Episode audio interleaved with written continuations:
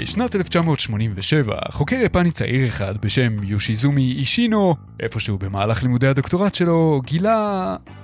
משהו. בעודו חוקר איזו חתיכת DNA תמימה יחסית בחיידקים, שיש לה פעילות שקשורה לדרך שבה החיידק ניזון וגדל, הוא נתקל במשהו שהוא לא בדיוק ציפה לו. הוא גם לא ממש ידע להסביר מה המשמעות של התגלית שלו, או מה בעצם לעשות איתה. הדבר הזה, מה שלא יהיה התפקיד שלו, היה איזשהו רצף של מקטעים קטנים בגנום של חיידק רגיל ונפוץ מאוד בשם E. coli. הגנום, או המטען הגנטי של כל יצור חי, הוא ייחודי לחלוטין, והחיידקים האלה שבהם הוא גילה את הרצף הזה, לא נראו לו שונים במיוחד משאר החיידקים שהוא חקר במהלך הלימודים שלו באוניברסיטה. הם לא היו אלימים במיוחד, או בצבע סגול זוהר. הם פשוט חיו שם. ה-DNA שלהם, או המתכון הזה שכל התאים שלנו ושל שאר היצורים החיים בעולם בנויים ועובדים לפיו, היה די רגיל. בחיידקים באופן כללי, למשל, הוא מאוד קצר ומצומצם. אצלנו, ה-DNA גדול מאוד, ומכיל הרבה יותר מידע שמקודד בו, ומאפשר את המורכבות שלנו, שאנחנו כל כך גאים בה. אפשר להשוות את זה לקוד מחשב ממש פשוט, שמבצע נוסחאות מתמטיות רגילות, מול אחד מאוד מסובך, שמאפשר למכונית לנהוג בעצמה. או בעצם, למתכון לפנקייק, מול מתכון של עוגת היער השחור. אבל בואו נחזור רגע אל התעלומה שלנו. חוץ מהרצף המוזר עצמו, התבניות החוזרניות האלה לא נראו כמו משהו חשוב במיוחד, או כזה שנחוץ להישרדות המיידית של החיידק שהוא חקר. אז למה בעצם הם היו שם? הוא החליט שהוא חייב לגלות מה זה.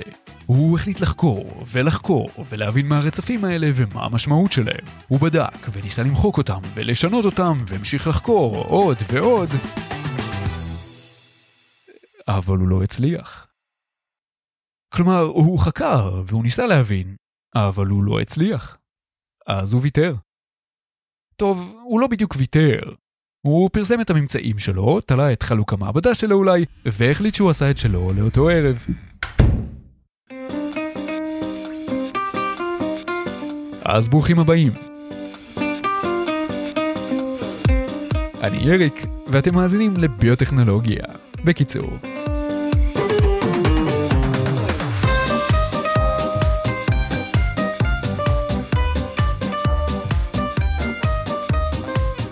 שלוש שנים לאחר מכן, בשנת 1990, לחלוטין במקרה ובאופן בלתי תלוי, חוקר אחר, שהפעם היה ספרדי לשם הגיוון, גילה גם הוא משהו. או את אותו הדבר, בעצם. אבל הוא לא גילה את הדבר הזה, את הרצף הגנטי הזה, בחיידק, אלא בארכיה. זו... טוב, לא חשוב כרגע. זה יצור עם תא יחיד שדי דומה לחיידק, אבל הוא לא. אני מבטיח. הם מעין קרובי משפחה, אבל יש ביניהם שונות גנטית די גבוהה אפילו. דמיינו ביחד עז ודג לוקוס באותו חדר כשהם מודיעים להם שהם אחים. ככה. אז בארכיה הזו שהמדען הספרדי, פרנציסקו מוחיקה, חקר באותו זמן, הוא ראה את אותם רצפים מוזרים שחוזרים על עצמם. גם הם ישבו שם ב-DNA באותה צורה, כמו בחיידק ההוא של המדען היפני שלנו, וגם הם לא עשו משהו מיוחד. אולי חוץ מלהטריד את החוקר הזה, שניסה להבין מה הם בעצם. הנקודה החשובה היא שהחיידקים והארכאות הם אמנם קרובי משפחה, אבל בכל זאת יש ביניהם שונות גנטית די משמעותית. הם לא קרובים במיוחד זה לזה, והעובדה שיש ביניהם את אותו הרצף, שאין לו איזה תפקיד חיוני ונראה לעין, די מוזרה. כשאיזשהו מקטע גנטי שמור בין זנים שונים של אורגניזמים באבולוציה, לרוב יש לזה סיבה טובה, שמאפשרת הישרדות, רבייה או ניצול אנרגטי גבוה יותר של האוכל. כאן לא היה ברור בדיוק מה הסיבות לדמיון הזה. אז הוא בדק את העניין הזה רגע, וגילה שמישהו כבר נתקל בתופעה הזו. איזה מדען יפני אחד שכתב עליה לפני כמה שנים. פרנציסקו התרגש והחליט שאם הרצף הזה קיים בשני בני דודים רחוקים כאלה, הוא חייב להיות חשוב מאוד. הוא נתן לו שם, קריספר, שהמשמעות שלו היא רצפים חוזרניים עם מרווחים ב-DNA, למרבה המקוריות, ואז הוא החליט לבדוק מה בדיוק הרצפים האלה עושים. הוא לא ויתר, ובדק כל חתיכה מהרצף הזה בהשוואה לרצפים ידועים אחרים מעולם החי והצומח. הוא עבר על מסדי נתונים ומחקרים קודמים וחיפש בכל פינה מה יכולה להיות המשמעות של ההתאמה הזו. ובסופו של דבר, הוא מצא אותה. הרצפים הקצרים האלה ב-DNA החיידקי התאימו בכלל ל-DNA של וירוסים. אבל רגע, וירוסים הם לא יצורים חיים בכלל, אין להם פעילות מטאבולית כלשהי והם אפילו לא נחשבים לתא. מה בדיוק ה-DNA שלהם עושה בתוך החיידק? את התשובה לזה גילה בשנת 2006 בחור בשם פיליפ הורוות, חוקר צרפתי צעיר שעבד במפעל לייצור יוגורט. מה קשור עכשיו יוגורט? או, כי התהליך דורש חיידקים שיפרקו את החלב ויהפכו אותו ליוגורט. אבל לפיליפ הייתה בעיה. החיידקים שלו מתו, כל הזמן וכמעט כולם. החיידקים האלה הותקפו על ידי וירוסים שנקשרו אל החיידק, ובדרך כלל גם הרגו אותו לאחר שנכנסו אל התא שלו, אבל חלק קטן מהחיידקים דווקא הצליח להילחם בווירוסים האלו ולשרוד. אז מה דעתכם? לאן זה הולך מכאן, בעצם? במבט ראשון, פיליפ גילה שהחיידקים שעמידים להתקפות הווירוסים לא היו שונים כלפי חוץ. הווירוסים זיהו אותם ותקפו אותם באותה מידה, אבל הם לא הצליחו להרוג אותם. כשהוא הסתכל על הרצף הגנטי של החידקים העמידים האלה, הוא גילה שגם הם מכילים את אותם רצפים מוזרים שחוזרים על עצמם. ואלה אכן היו רצפי DNA שהתאימו לרצפים של הווירוסים התוקפים.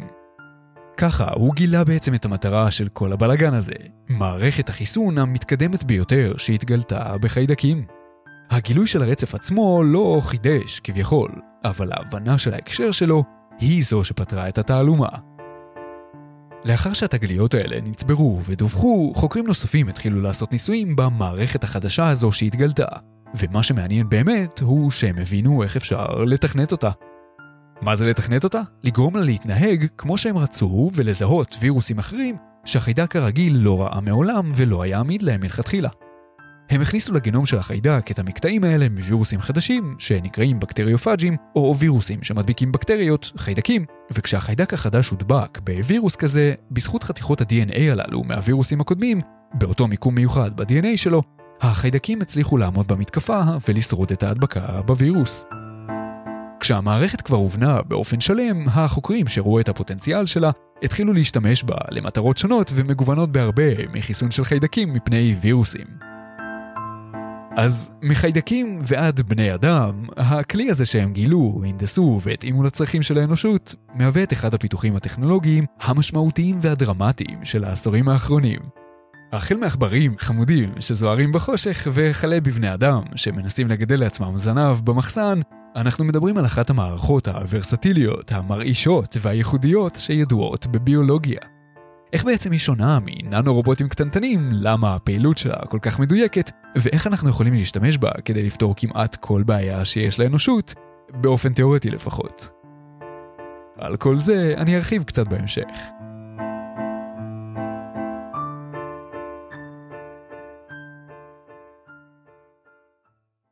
אבל בואו נחזור לרגע אל ההבנה של המערכת והדרך שבה אפשר להשתמש בה באופן בסיסי.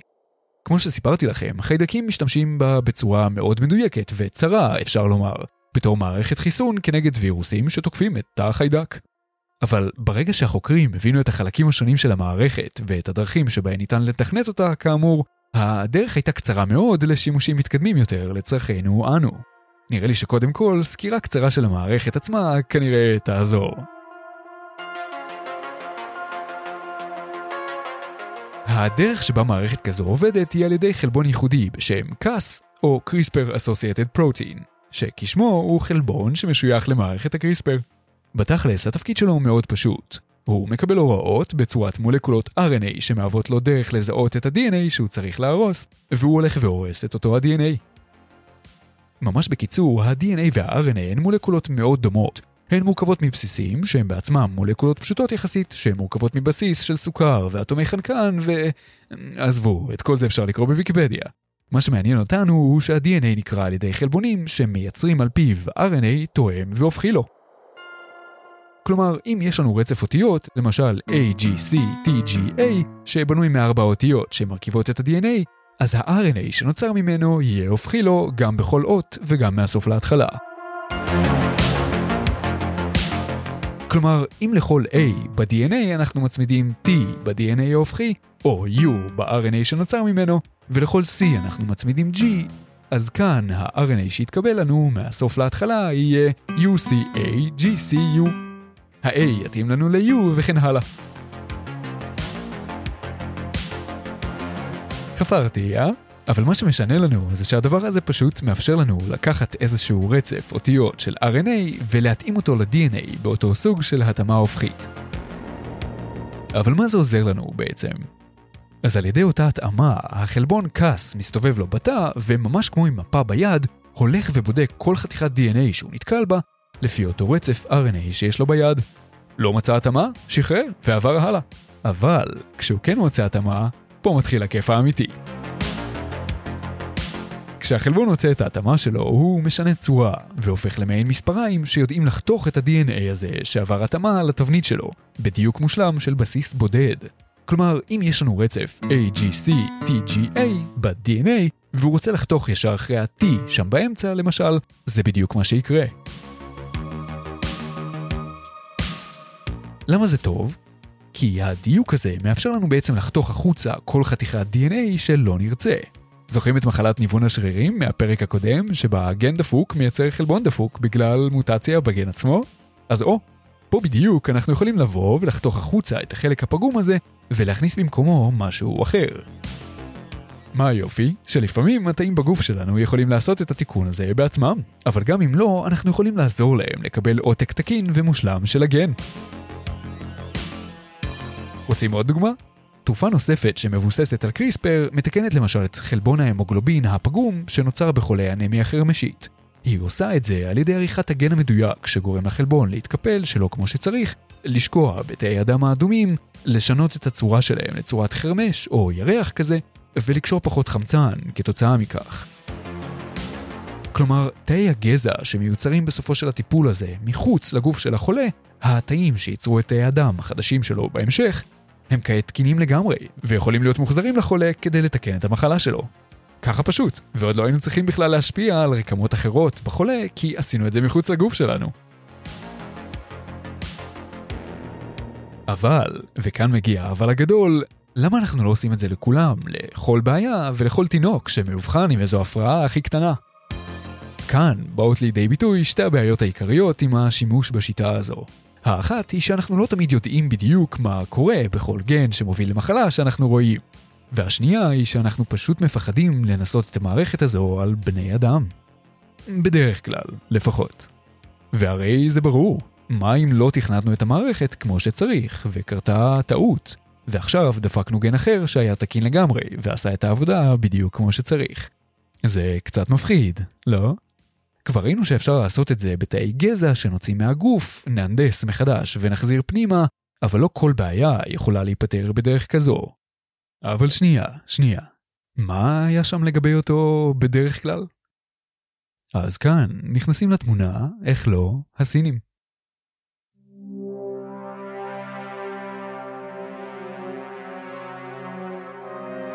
בשנת 2018, חוקר סיני החליט שנמאס לו לחכות, והוא עושה ניסוי קטן.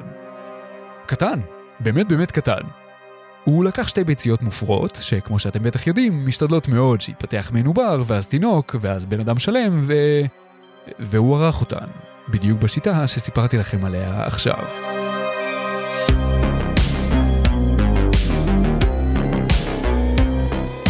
מה הכוונה ערך?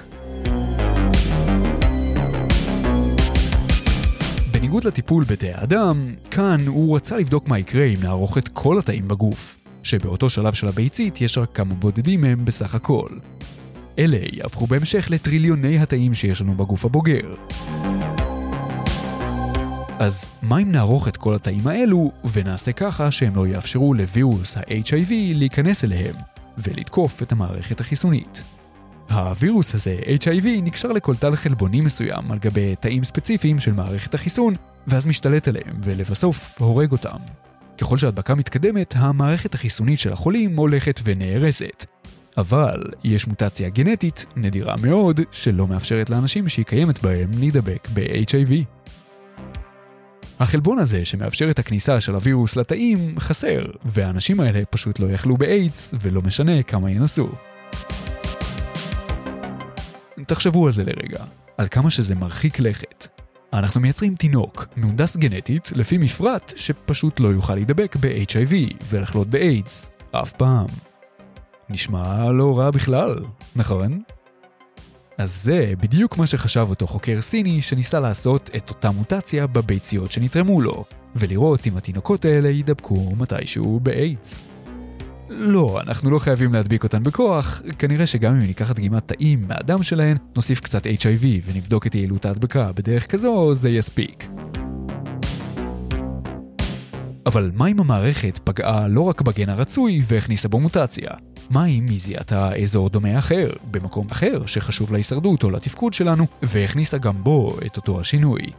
מה אם זה בכלל לא הצליח, או שזה עבד רק בחלק מהתאים? העניין הוא שאנחנו פשוט לא יודעים. מצד אחד, זו מערכת מאוד מדויקת ומאוד יעילה, ויש סיכוי טוב שהניסוי הזה אכן יוכיח את עצמו. מצד שני, ביולוגיה היא דבר מסובך, כבר אמרנו. אנחנו כמעט אף פעם לא יודעים לחזות מראש מה עלול להשתבש. וכאן, הניסוי לא מבוסס על עכברים או אפילו רקמות אנושיות במעבדה, אלא על תינוקות אדם אמיתיים. רק כדי לסבר את האוזן, זה לא שהמערכת חפה לחלוטין מטעויות. כבר קרה בעבר שהיא שגתה בזיהוי של ה-DNA הספציפי שהייתה אמורה לחתוך, ופגמה בחתיכת DNA אחרת. אמנם ניתן להתגבר על טעויות כאלה עם תבנית זיהוי טובה ומדויקת יותר, או בחירה של אתר מטרה אחר, או גישה שמאפשרת לזהות רק את המיקום הייחודי שנדרש, אבל עדיין, מה אם זה יהיה המקרה גם כאן? ופה בדיוק אנחנו גם מגיעים לאחת השאלות העיקריות של השימוש בכלים ביוטכנולוגיים מתקדמים על בני אדם. ברגע שאנחנו מוצאים כלי כזה שיכול לשנות משמעותית את התפקוד הביולוגי של כל תא בגוף שלנו, המדע בוחר להיעצר ולנסות את המערכת בכל דרך אפשרית אחרת, לפני שנגיע לניסויים בבני אדם. זה נכון גם לתרופות רגילות שאנחנו רואים בבית המרקחת, אבל נכון פי כמה לטיפולים שנוגעים למטען הגנטי שלנו, שרק להזכיר, עוצב בצורה מאוד ספציפית במשך כל זמן הקיום של מערכות ביולוגיות על פני כדור הארץ. כלומר, השיקולים האתיים צריכים לקחת בחשבון שדברים לא תמיד ילכו כמו שאנחנו מצפים. וזו סוגיה שצריך לשקול הרבה יותר לעומק כשמדובר בחיי אדם שעומדים על הפרק. מצד שני, הרי אפשר לומר גם שאם לא ננסה, פשוט לא נדע אם זה עובד או לא. ומה, לאנשים שחולים במגוון עצום של מחלות גנטיות, לא מגיע שנפתור את הבעיה שמונעת מהם לחיות חיים תקינים, במחי טיפול נקודתי קטן אחד אצל הרופא? יכול מאוד להיות שעם הזמן ניסויים נוספים, מודלים משוכללים יותר ואפילו כלים חישוביים שיוכלו להריץ אינספור סימולציות של המערכות האלה יאפשרו לנו לעבור לניסויים בטוחים בבני אדם, כבר בתוך כמה חודשים מגילוי של מערכות כאלה, ובמיוחד במערכות שכבר מוכרות לנו, כיום, מספיק שנדע לרצף את כל הגנום שלנו ולקשור מקטע גנטי כזה או אחר למחלה מסוימת. הדרך מכאן לעריכה גנטית של אדם נקודתי כדי לפתור את הבעיה שלו קצרה מאוד ויחסית בטוחה. אבל כדי להיות רגועים ולדעת שלא נהרוס חיים של אנשים בגלל טעות קטנה באחד הבסיסים שהשתמשנו בהם, נצטרך לנסות את המערכת במגוון רב של דרכים, בין אם ממוחשבות ובין אם ברקמות אנושיות ומודלים של חיות, שדומות מספיק לבני האדם. העניין הוא כאמור שלא כולם זזים באותו קצב בהכרח. תהיתם אולי מה קרה בסוף עם הביציות הסיניות ההן? ברור שאני לא אשאיר אתכם במתח. כאשר הסיפור נודע לעולם בשנת 2018 עם לידת התינוקות האלו, שהכינוי שלהן הוא לולו ונאנה, המדען שניסה לטענתו למנוע מהן להידבק ב-HIV בגלל אביהן שהיה נשא, סיפר שהן נולדו בריאות. הוא חטף על הניסוי הזה גינויים מכל העולם, ובין השאר גם מהממשלה הסינית, שהאשימה אותו בזיוף מסמכים והפרת הקוד האתי. השלטון הסיני עצר את המחקר שלו לאחר שהציג אותו, ואפילו דן אותו לשלוש שנים בכלא, וקנס משמעותי של כחצי מיליון דולר. גם מדענים רבים, ביניהם כאלה שעוסקים בתאי גזע, בעריכה גנטית ובגנטיקה בכלל, הביעו את הדאגה, התרעומת וההתרסה הרבה ביותר שיכלו כנגד הניסוי הזה, שלא אושר בשום רמה ככל הנראה. בנוסף לכל זה, זהות ההורים של התינוקות, וכמובן שלהן עצמן, לא נחשפה. לכן לראיין אותם בעצמם אנחנו לא יכולים לצערי.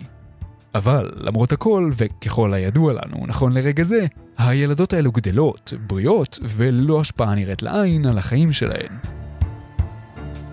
עובדה זו בפני עצמה כבר מעמידה את המדע באזור צומת דרכים. מצד אחד, הניסוי לא אושר על ידי האוניברסיטה או הממשלה הסינית, ובוצע ככל הנראה ללא ידיעתן.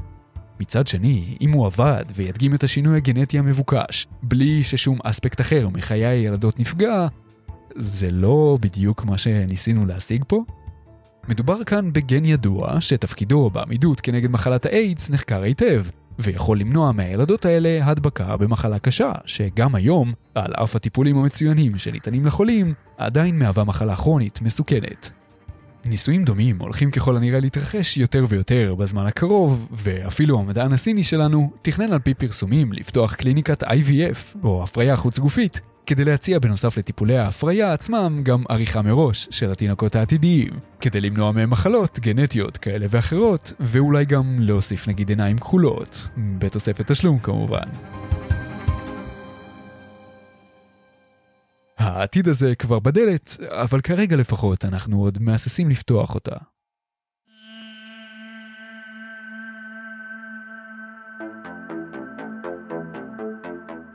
בכל אופן, אם נניח בצד לרגע אחד את הפילוסופיה, הרי שבכל זאת אנחנו כאן כדי לדבר על הכלי עצמו. והפוטנציאל של מערכת הקריספר באמת עצום.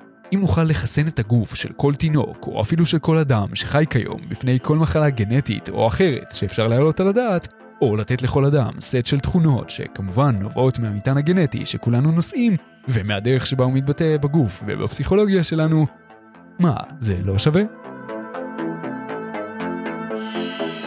אז על זה בדיוק אנחנו הולכים לספר לכם בפרק הראיון הקרוב.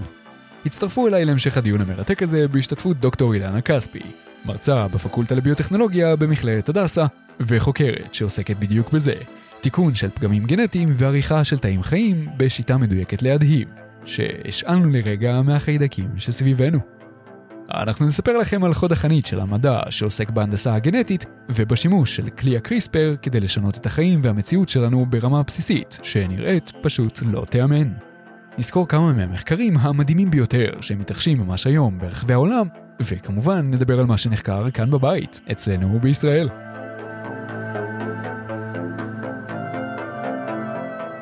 תודה רבה שהאזנתם. אני אריק, וזו ביוטכנולוגיה. בקיצור.